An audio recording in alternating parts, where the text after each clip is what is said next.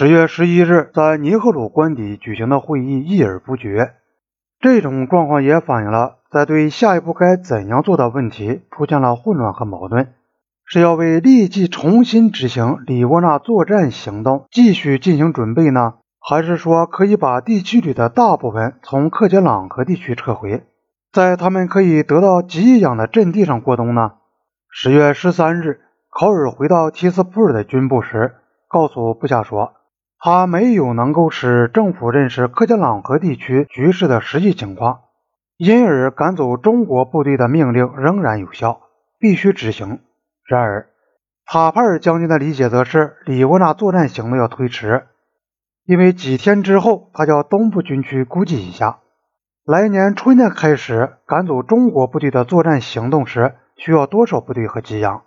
随后的九天里争论不休，无所适从。有关的档案记载十分混乱，事实上使人感到，事到如今，人们故意要把记录搞得含糊费解，以便一旦灾难降临，可以有所推诿。梅农、考尔和参谋局仍然希望能够设法把中国部队赶回去，而且下了决心不从克杰朗格撤退。自从中国包围多拉哨所以来，梅农一直坚持采取迅速行动，把中国部队赶回到山脊的另一边去。赶走中国部队的行动的真正劲头，大部分始终是来自梅农和文职官员，由塔帕尔不算热心的，尔森比较热心的传达下去，由考尔接过去，并予以大力支持。这时。梅农关于及早采取坚决行动赶走中国部队的公开诺言，甚至比尼赫鲁的诺言还要明确。十月十四日，他宣称，印度政府的政策是要把中国部队从东北边境特区赶出去，不管是要用一天、一百天，还是一千天的时间，而且在拉达克要坚持打下去，打到最后一个人、最后一支枪。如果让大部分军队从克杰朗河撤下来，就会暴露这些诺言原来不过是吹牛皮、说大话。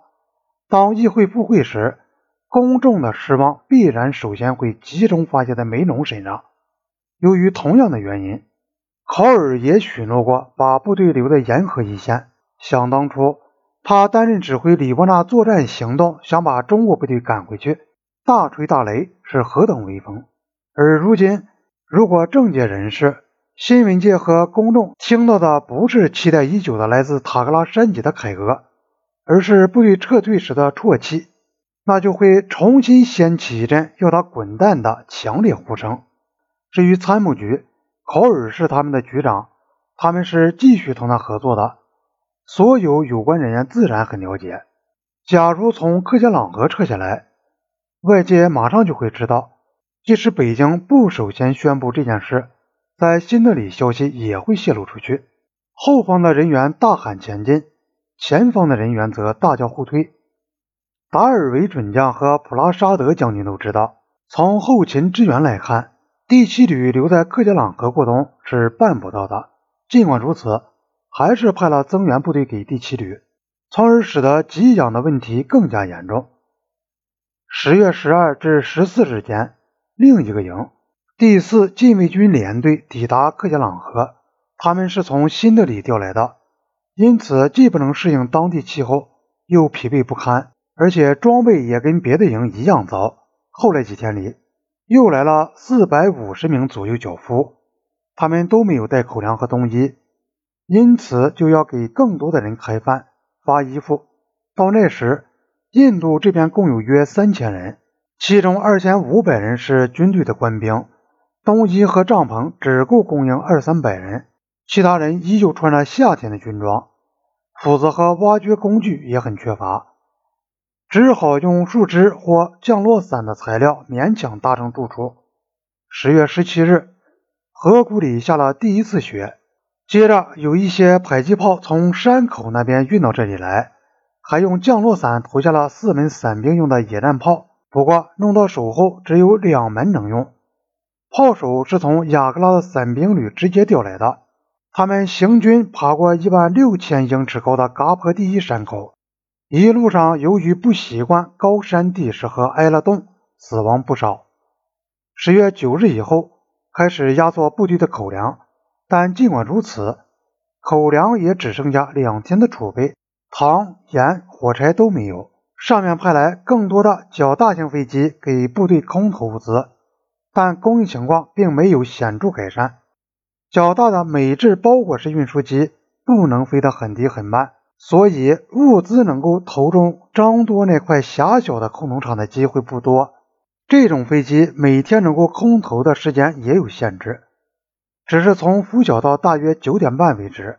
九点半以后，空投场就被浓云遮住。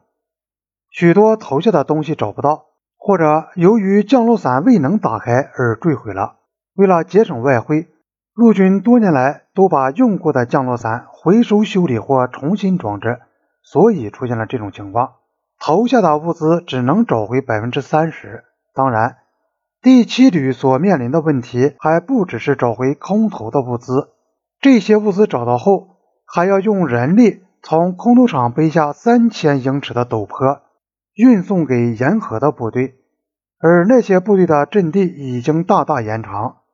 从一头到另一头要走七天之久。当缴付的老百姓不断地逃跑，军队本身的工兵如果不发给他们食物和冬衣，也拒绝运送物资。